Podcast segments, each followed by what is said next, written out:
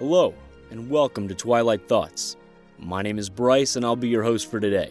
We'll begin in a moment, but first I'd like to let you know that soon you will be entertained by news, reports, scandal, and of course, speculation. Brice the Tower, we are ready for takeoff.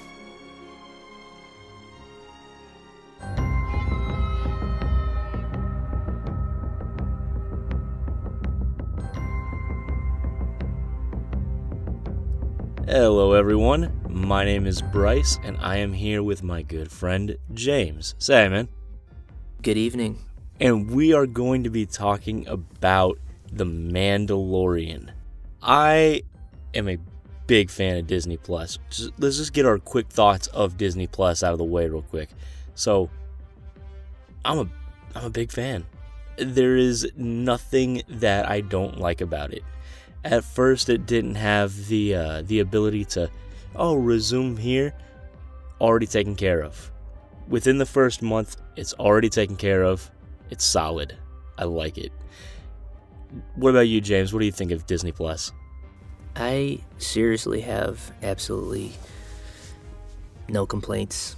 I think the value is definitely there. We all know that going to Disney parks is not the cheapest thing in the world unless you're an actual pass holder.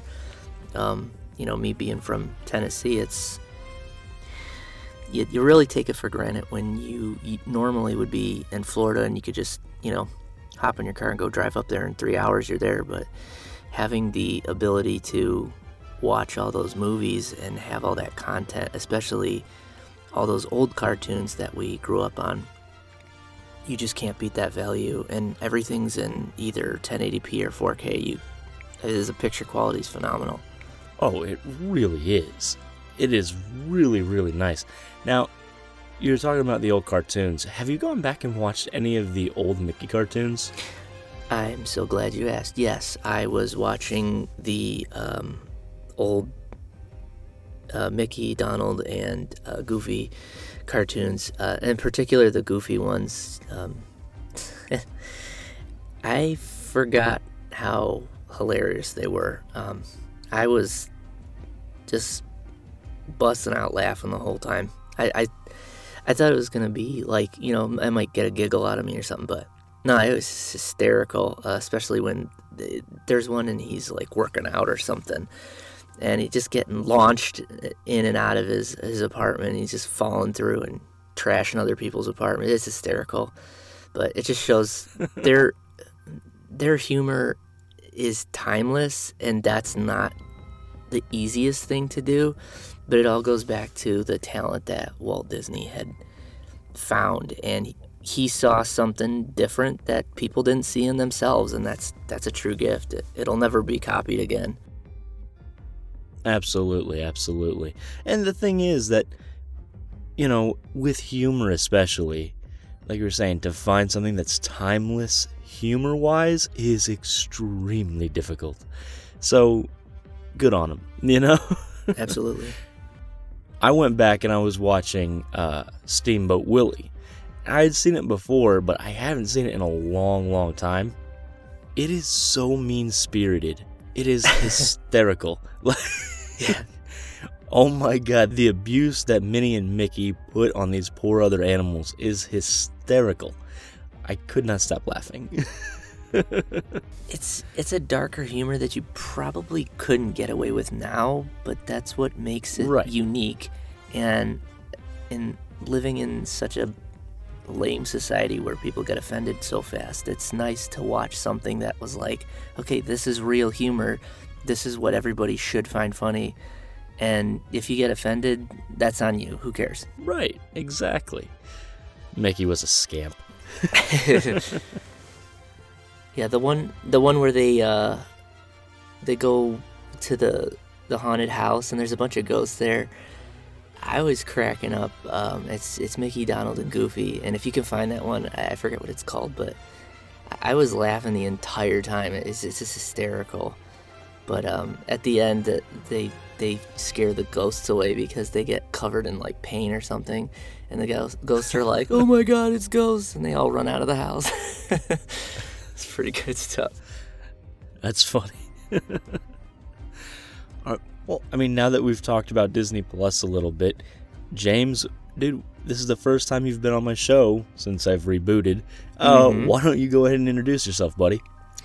Um, well, um, I've known Brice for a good, good long while now, probably like seven, eight years. Um, I used to live down in Naples, Florida, but um, me and my wife Carissa, we moved up to Tennessee um, in 2017, and um, been here ever since. We absolutely love it up here, and we got a little girl. She's uh, 15 months old. Her name's Vivian. She's uh, absolutely beautiful. So uh, hopefully uh, everybody gets to see what she looks like. You can go on, follow me on Instagram or Facebook, that kind of thing. All right, dude. Well, you want to go ahead and get into it then? Got my bathing suit on. Let's dive right in. Nicely done, sir. you really are a dad now, aren't you? You got those dad jokes going, right? Yeah. oh, it's it's uh, pretty terrible. All right, man. Well, we are here to talk tonight about The Mandalorian Episode 1, simply titled Chapter 1. It had a 39 minute runtime and it was directed by Dave Filoni. So, real quick, The Mandalorian is played by Pedro Pascal, and you have a recurring character of Greef Karga, played by Carl Weathers. And for the first two episodes, you have a recurring character named Kuiil, played by Nick Nolte. Yeah. I have spoken. All right.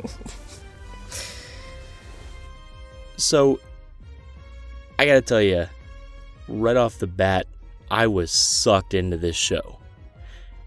I mean, it opens with this little dude getting harassed, and then a fantastic fight scene. I mean, you're less than two minutes into the show, and you already have an action scene. Which is good because you don't have a whole lot of time in these episodes to get anything on screen because they're short. They are quick episodes, you know? Yeah.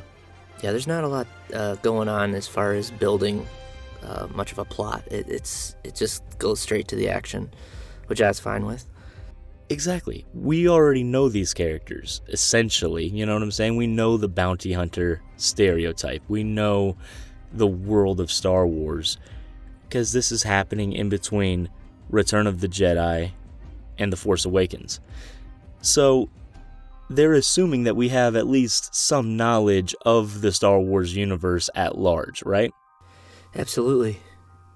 And I feel like this is one thing that Disney has done that not only are they taking a huge gamble, but they're also playing it safe in other things with the plot. I think they're playing it really safe with what they're doing on the show. It's pretty um pretty ballsy as far as like what they're showing. I mean, dude straight up gets cut in half by a door in the first episode. I was not quite expecting that, but I was like, okay, I guess we're going there. So, um, Well, here's the thing. We saw that in the trailer. We saw that in the trailer. I was like, that'll happen later.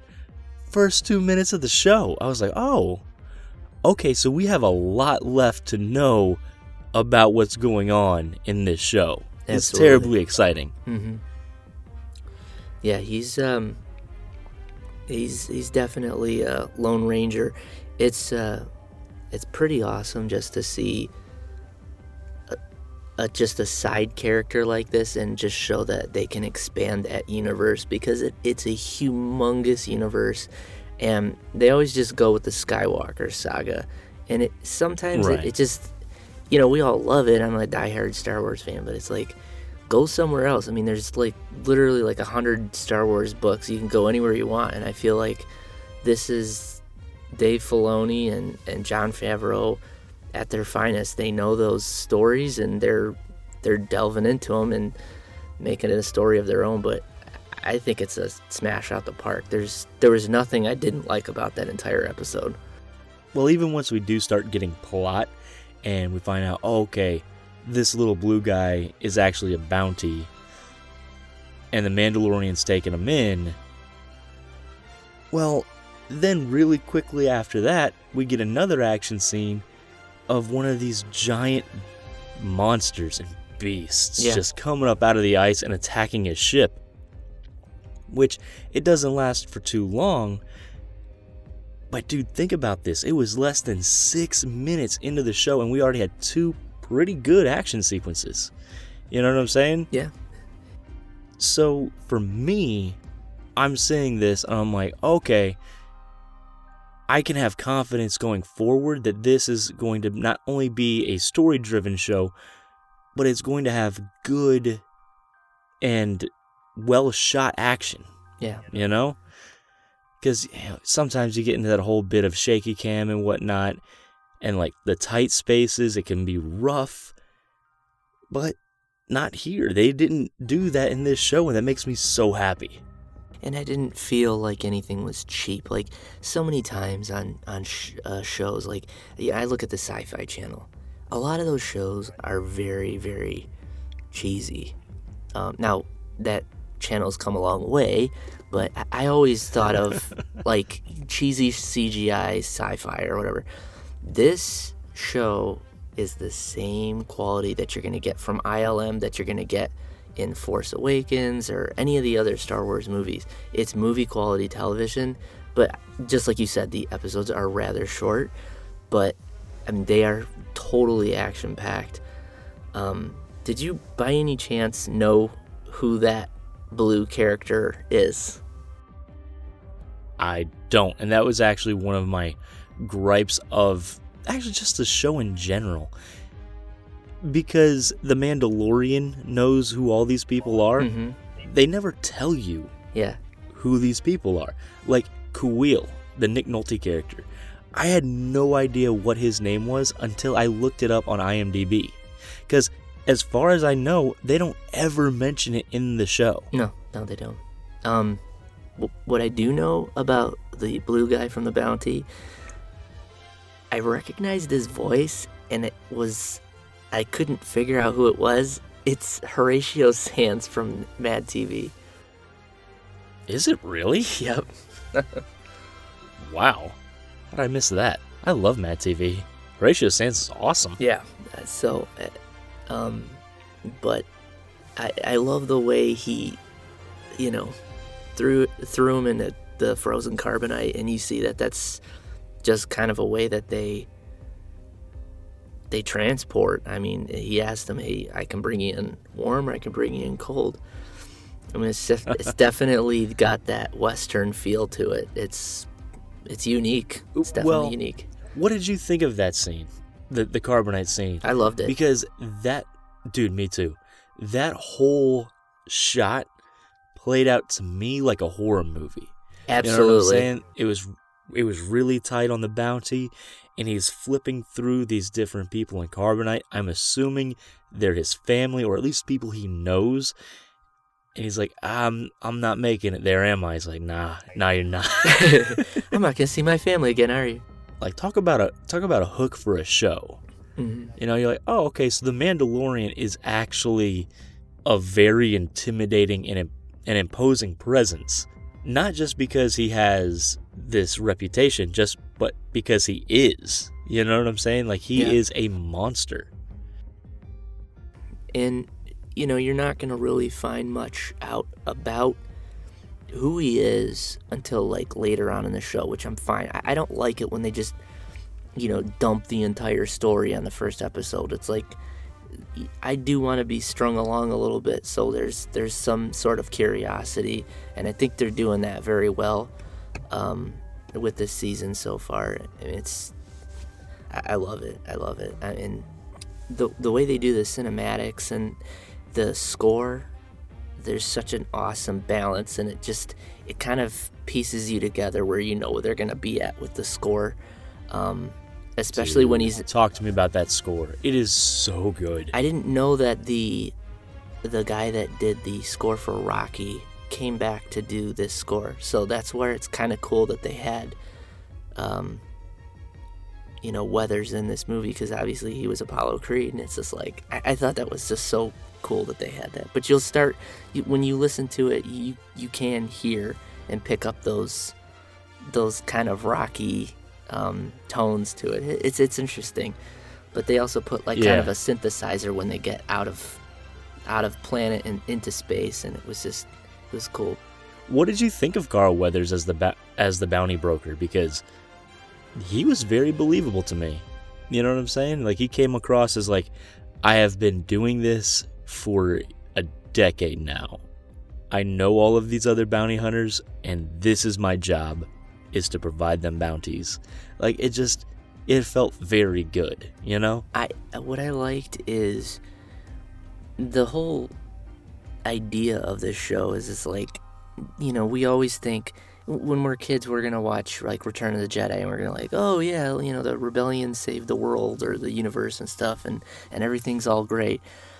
This is an awesome show because it shows that yeah no not really. Like there you know there's still some problems and things weren't left perfectly and this new republic Right. is not perfect. Um, so you know maybe finding work as a bounty hunter is the only way to get paid. And because there's imperial credits that's not the greatest pay. Imperial army obviously collapsed so the, the those credits are worth like next to nothing so it's like you see Right. carl weathers throwing him over some uh, Mon Calamari you know currency and it looks like you know sushi or something but Right. I was like, what the heck is that? But um, it's uh, it's very interesting. I, I I just like how they're delving into like smaller things that we've just never seen in this universe, and it's not um, it's not like boring nostalgia. It's like an interesting nostalgia that we've always maybe wondered about, or they're just diving into different areas that we've never really explored in that universe, and I, I like that a lot. It's like I want to see new things. Exactly, dude. That's the thing. You know, nostalgia, people view it sometimes as like a dirty word, but it doesn't have to be. And this, I feel, is the right use of nostalgia. Yes, it is the Star Wars name, so you have nostalgia there. And you also have an expectation of what you're going to want from it. Mhm. But then you have to rely on the showrunners and the writers and all of them to come up with something completely different. And they have. It's an entirely fresh story in a package that feels familiar. Yeah. And that's what you need to use nostalgia for. That is perfect. It is the perfect use of nostalgia, in my opinion. Just and I couldn't agree with you more because like with nostalgia, it's obviously going to release endorphins and you don't want to just like unload in small doses, exactly. you know, placed here and there. It's it's like a perfect recipe for an excellent show and I just I I think there's so many little things they threw in there um like the uh the little um salacious crumb getting like roasted in the the spit. I mean, I, I was so dying funny. laughing. I'm like, this is hysterical. And he's just looking at his buddy in the cage, and he's like, oh crap, I'm next. So it's just about to become a Ronto roaster. Um, it was uh, it was unique. I mean, and then you know once once the Mandalorian gets his mission, you know it's kind of like an under the table mission. No puck, nothing. It's just Tracer.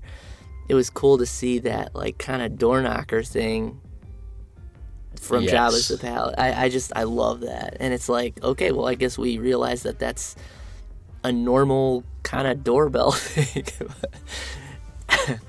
I do. I really like that little door knocker thing too. I think it's really, really funny. Just something happens in a, in a later episode where I was like, "You're gonna give that to that? All right then. Very well. I like it. I'm for it." Like, but going back to his bounty, I am so surprised. Almost that he took it because you gotta think something is off. There's no puck, there's no numbers. All I got was an age and a tracker hmm something is wrong. Yeah. You know? Yeah, there were no information, and you know when he goes and talks to the client, which is uh, Werner Herzog, and um, My, the he is immediately evil. yeah, yeah, he has Empire written all over him. Um, Oh yes. but what was a very interesting fact that was pointed out, not by me, but obviously the internet of all things. Um, his doctor that was in there, or was a scientist, he had the same markings on his shoulder as the um, as the clones from Kamino. So the speculation is Really? that he is from Kamino and he's learned how to clone, and they're probably trying to clone. You know, which you'll find out. I'll probably have to cut that out, but you know, baby Yoda. Right. That's that's very interesting because see watching this episode it was a great episode and I I really enjoyed it but they're going about it the same way as like Game of Thrones did. They're not saying, "Oh, hey, here's an hour episode." They're saying, "Hey, here is one tenth of a ten-hour movie." Yes. So there's going to be a lot of questions that come up as you're watching the show that don't get resolved right away. And that doesn't feel the best for a viewer, especially when you can't binge something. If it was a bingeable show and you sat down and watched, you know, 10 episodes of The Mandalorian back to back to back to back to back, you're like, oh, okay, I just watched a four hour movie. And I say four hours because these episodes Oh my God, love them. They are short. They are short. Yeah, watching this entire season would be like the equivalency of watching uh, The Irishman. it's like 12 hours long or normal something. movies. Oh goodness. um, no, but uh, you know, I I like the idea of like the stormtroopers were just like you know they. I I thought there was like you know maybe dudes got four stormtroopers up in there, and their armor isn't clean like it would be in the Empire regime. They were dirty, and Oh, yeah. so you question: Are they actual stormtroopers? They just thugs in stormtrooper um, armor. It- was it was interesting.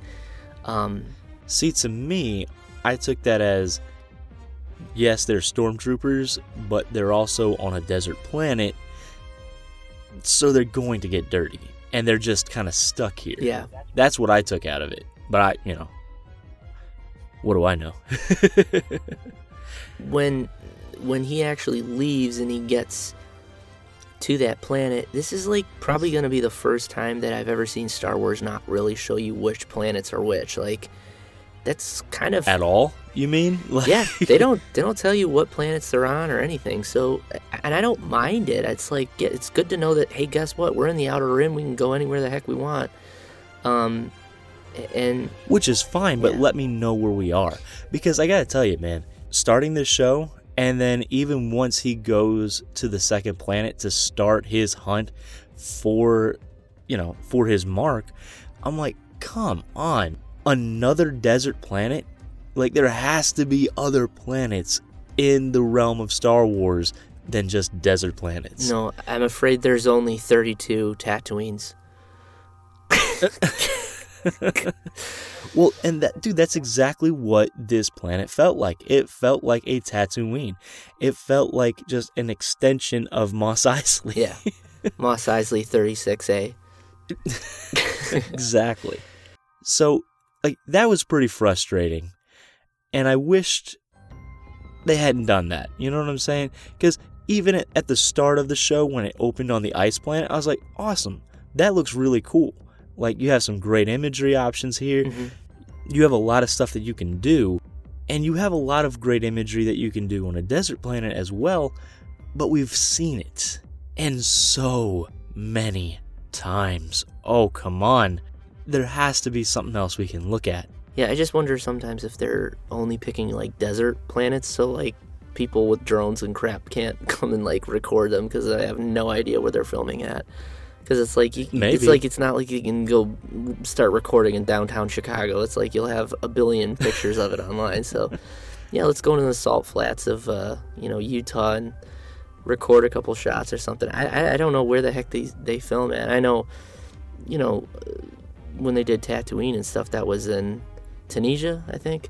So they're always like extremely remote areas and stuff but um, when they when they actually get to the uh, planet where he's picking up his bounty uh, that looked exactly like Tatooine. Yes, it did.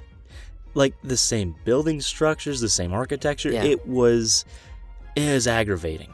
However, I will say this planet, whatever it was, had something that Tatooine never had, and that was Kuiil.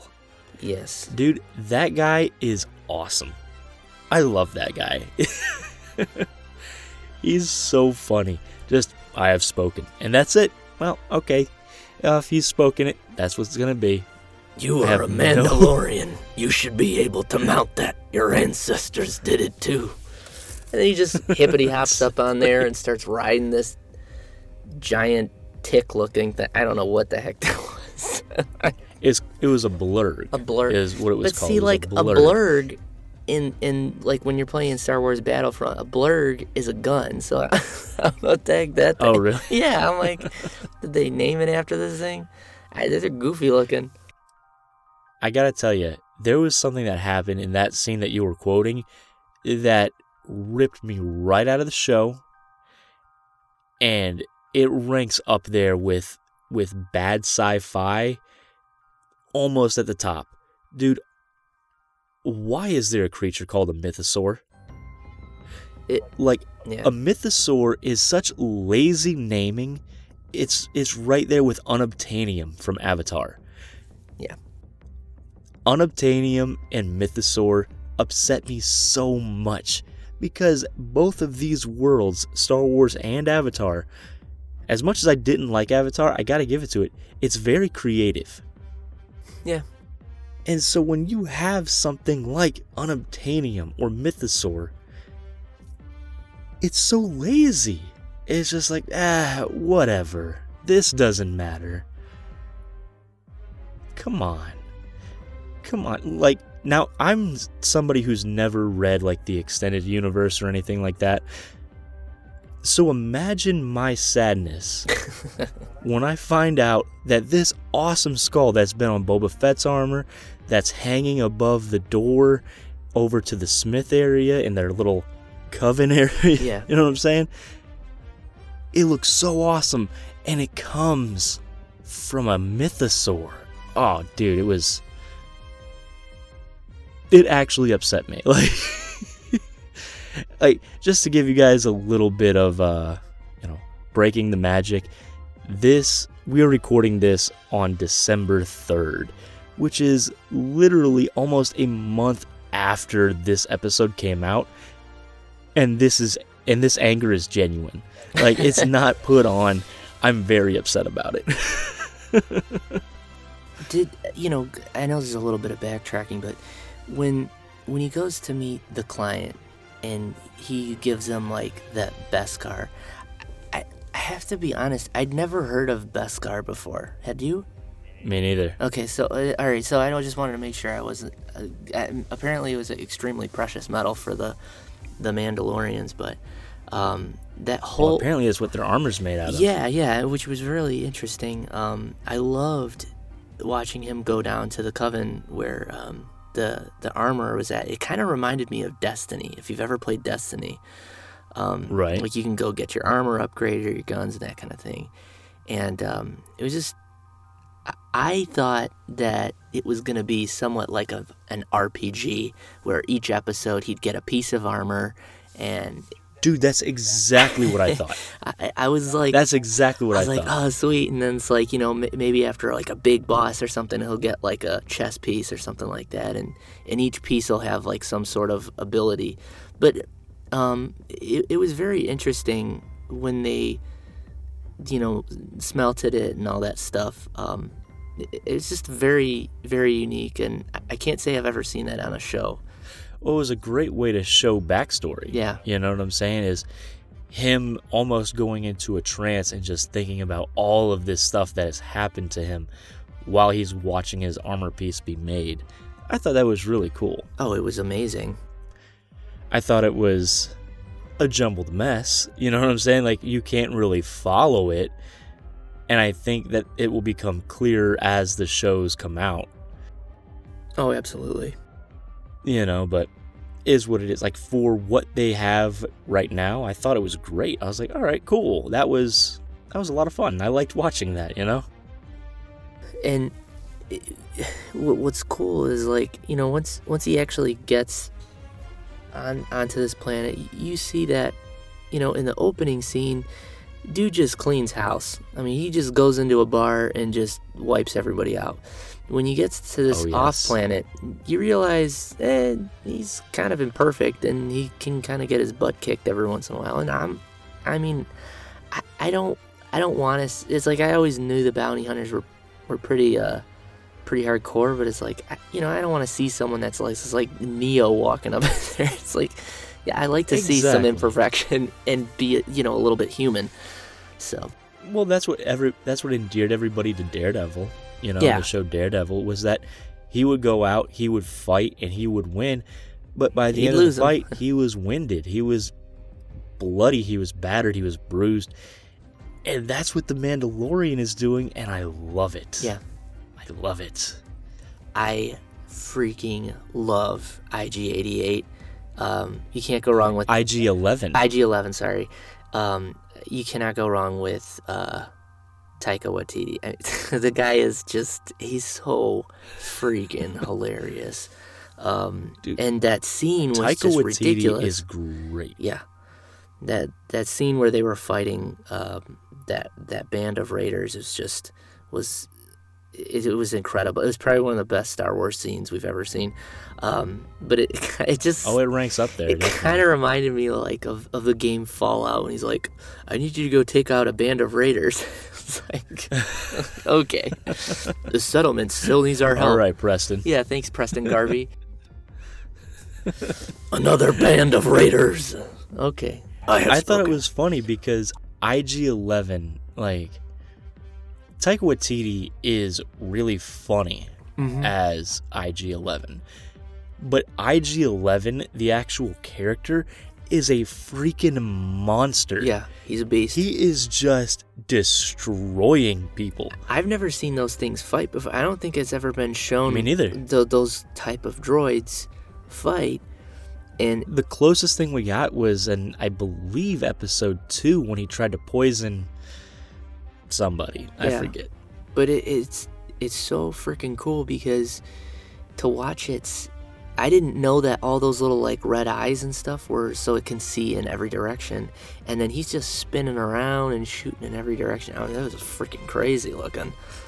So dude there was one scene where he was walking underneath the uh, the arch and he shoots his gun in the air i was like all right cool little victory shot no because there was a man above him and then he died it Yeah. was great yeah, it was uh, no uh, no taking prisoners. It was just uh, he was bringing everybody in cold. So and for as much of a monster as ig-11 was he was a suicidal little droid yeah, he just He's he like- wanted to explode himself so badly he's like, yeah, let's not do that. He's like, it's time to self destruct.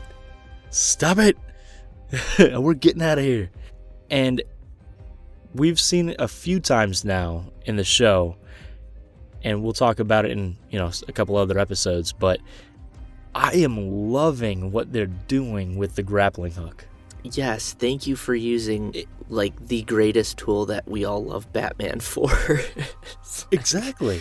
It is so versatile. Yeah. Like it's not just, hey, I'm gonna move from point A to point B.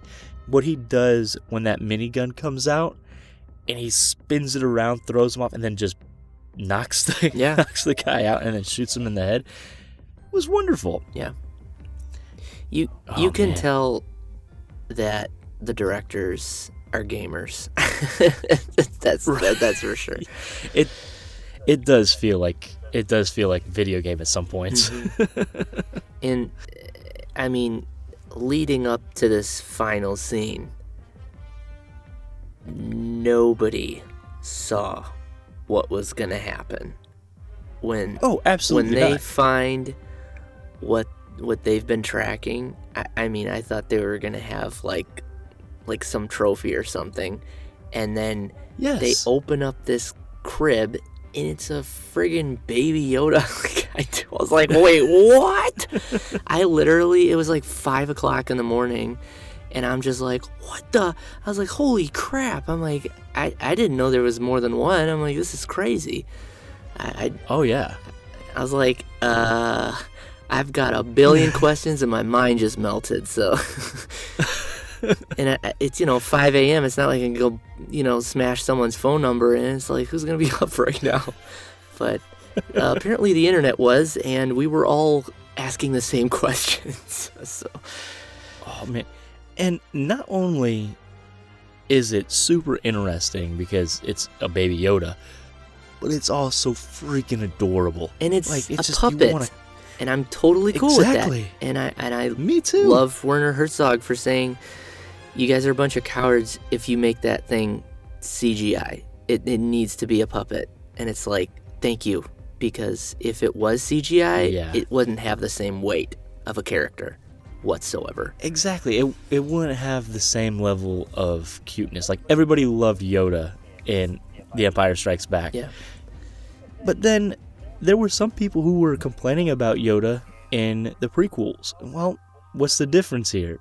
Yoda was actually there in Empire, and then he wasn't because he was a CGI character in the prequels. Yeah, it was pretty dumb. So, I mean, if you had the option, you go with, you know, the non CGI route.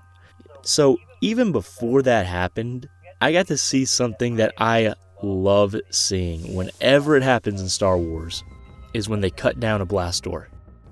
It makes me so happy. It's a it's a very gimmicky thing, I know, but I love it. And I was like, "Oh man, there's not going to be any of that in this show because there's no lightsabers." Yeah. don't worry, we have a minigun. We're gonna take care of that. I was like, yes. This door needs to go. Now let me ask you a question.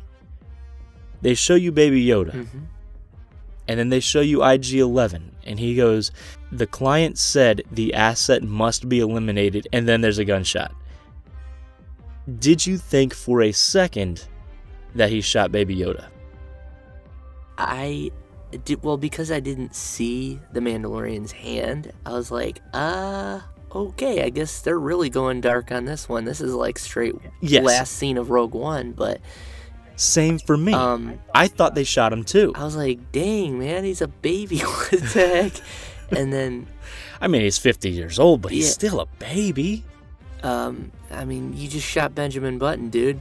Uh, and then, and then you just see IG-11 like clank on the floor, and you're like, oh, oh, all right. Well, it looks like Mandalorian's got a bit of a moral compass here. And that's what I like. I like that even though he is a bounty hunter, he's not just all for the contract, kill for the contract, the contract's my life. He has his own compass, he has his own thoughts on things. And when he's presented with something that he feels is morally wrong, he doesn't, you know, he doesn't complete the task. I think that's great. Even when he was trying to, you know, pay Kuiil to, you know, hey, you help me, take some of the money. Yeah. He wouldn't. That just shows that he's, I don't know, he's not as cutthroat of a bounty hunter as you might expect he He- would be. He's Especially coming from the Mandalorians who are renowned for their viciousness, you know? yeah. Stone Cold Killer. Exactly. Exactly. And I- like that. I like that in the character. I think it makes him more I think it obviously makes him more approachable and makes him more human and I'm good with it. I um I did not want that episode to end and when it ended at like 32 minutes I was slightly disappointed because I'm used to the, you know, the length of like maybe a Game of Thrones or you know, Stranger Things is going to be about 50 minutes or something like that. It was like Right. 32 minutes and I'm like, "Excuse me, what?" there's no way that this is over and i'm like i've got so many questions and i need to see some answers and they're like well the next episode will release on friday and i was like well i guess that's not so bad Not only are the episodes super short, you know, 30 minutes whatever, but then they're releasing weekly, which is even more frustrating. see know? now just to just to add on to that where netflix really ruined movies and television for everyone i like that Disney's kind of taken a bold stance and saying, "Yeah, we'll screw Netflix. So, you know, we're gonna we're gonna go back to basics and we're gonna do it released weekly." I like that because it gives people that have not seen it a chance to catch up. It gets you a chance to talk about it. Like I talk about it with some of my coworkers and that kind of thing. And it, it gives you something to talk about for a while. There's nothing more annoying than, hey, guess what? Stranger Things came out, and someone just literally binge watched the whole thing, drops every single spoiler known to mankind on the internets, and you're just like, dude, seriously? Like, you can just like wait a week or wait a couple weeks.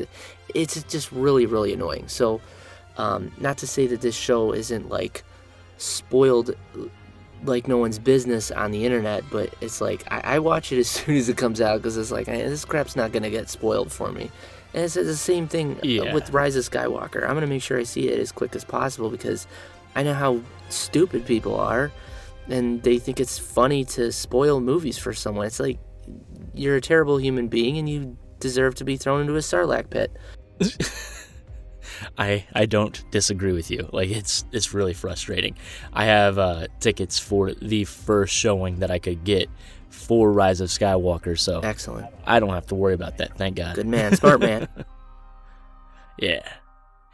All right. Now, we're not going to go into this every episode, but seeing as it was the first episode and I did not expect them to do this, the credits are long. They're like five minutes in every episode. So, to entertain us, they have added concept art Which I to the love. credits. I love. I think it's a brilliant it idea. So much. Oh my goodness. And the concept art is exceptional. It's beautiful. Yeah, It's something that I would put on my wall. absolutely. Honestly, I love it. And and plus All plus they'll they play back the score again. It's like the score for this show rivals like Westworld, Game of Thrones, Stranger Things, um, you know, The Crown. I, I mean, Oh, yeah. it's just it's so good. That that score is so good. I, I I never get sick of hearing it. And it's it's definitely set its place in the Star Wars universe without a doubt. Because it- like when um, when Rogue One came out, it, it kind of had a I, I don't know the, the the soundtrack was a little bit off. I didn't dislike it or anything like that. It just it kind of grew on me over time. But this show has got such an awesome soundtrack. I I love it. I mean, as soon as I hear each song, I get like chills. Just Well, I'm also happy that they didn't feel the need to go in there and go, all right, we're making a Star Wars show. We have to have all of these callbacks to Star Wars in the score. There's nothing there. Like, if I just played this and was like, oh, hey, that's from Star Wars, you'd be like, get out of here. yeah, Like, yeah, it's from Star Wars. Oh, okay, cool. I gotta go check that out then. But I don't know. I I love the score. I think it's one of one of the better ones to come out of Star Wars really ever. All right, dude, if we're to go ahead and do a review show about this, got to do it proper. You have to give me a star rating. 1 to 5. What do you got? um, first episode, um, just because I didn't know how the show was gonna be, but I knew that this was Disney Plus's flagship show. I am gonna give it a five out of five, and my reason for that is because I grew up with Star Wars. I've known it my whole life, and me actually doing my due diligence and reading all the extended universe and whatnot, I feel like this was risky, balanced, safe for any fan base. Um, if someone's never watched Star Wars and they're just watching the show for the first time, I will guarantee that this made them a Star Wars fan. It had every element to a good show. It kept you involved, it kept you interested, it left on a cliffhanger. And if even if you don't know who Yoda is, you're like, I want to know what happens to that baby. so, That baby is adorable, Yeah. and I love him. and um, I was just blown away. I, I mean, I that's all I think about as far as TV is concerned is The Mandalorian. When's the next episode? Obviously, it's on Fridays. So, how about you? Very good, man. For me, I don't know. I'm coming at it from not so much of like, oh my god, I love Star Wars. I've never been that guy. Yeah. There are problems with it. Like I said, they don't introduce the characters at all. And unfortunately, knowing that we're four episodes in, it doesn't get better. You know what I'm saying? Yeah. They don't even introduce the Carl Weathers character. They just introduce you like, hey, this is who the Mandalorian talks to to get his bounties, and that's all you really need to know. But we don't get a name or anything like that. His name's Greef Karga, which is kind of a stupid name. I, I, I, I wasn't like, I wasn't like, oh, that's a cool name. it's just like, yeah, I didn't love the name, but we don't even know that until I think it is episode two or three, and it's said in passing by somebody else, and you're like, uh, is that Carl Weathers' character? Maybe, maybe not. So it's frustrating to me. yeah, it's like you got to so, do your research outside of the show to get the answers that are in the show. Exactly. So I don't love that. But that being said, you know what? I did really, really like this episode. I was so happy that I pushed off watching it until the Friday. That way I could watch episodes one and two back to back. Yeah. I'm going to go ahead and say that I give this episode a four. Hey, fair enough. Yeah. All right. And that's going to do it for tonight, guys. We appreciate you listening. My name is Brice. This is James. Adios, amigos. You can find me on iTunes, YouTube, Twitter, Tumblr, SoundCloud, at Twitter, you can find me at Disney Nocturnal. On Instagram, you can find me at the Nocturnal Disney Podcast, all separated by underscores. I'm also on Facebook. Like I said, just search the Nocturnal Disney Podcast and you can join our little group. You can find this show on iTunes, YouTube. You can find us on Spotify, which I say this all the time, but it makes me very happy to say I'm on Spotify. I just think that's really cool. You can find us on all kinds of different podcast apps. Where can people find you, James? Um, well, I'm on Facebook, Instagram. You can just look up James Schubman. Um, if if you like memes, I have uh, the Walt Disney iFunny account. Um,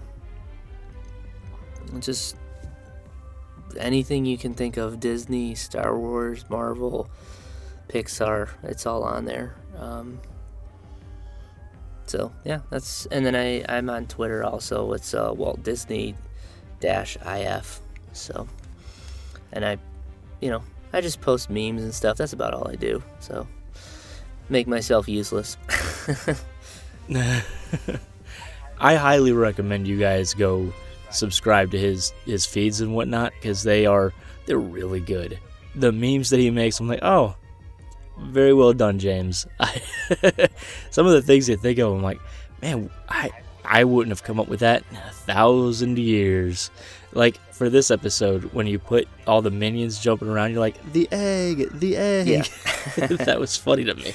Yeah, it's you know, I, I just think about that stuff all the time. So I'll write little notes down, and then I'll, if I get the time, I'll make the stuff. But it's it's so time consuming. I just don't always have the time to do it. Guys, thank you so much for listening. We really do appreciate it. And thank you for listening to Nocturnal Disney Podcast. Bye bye.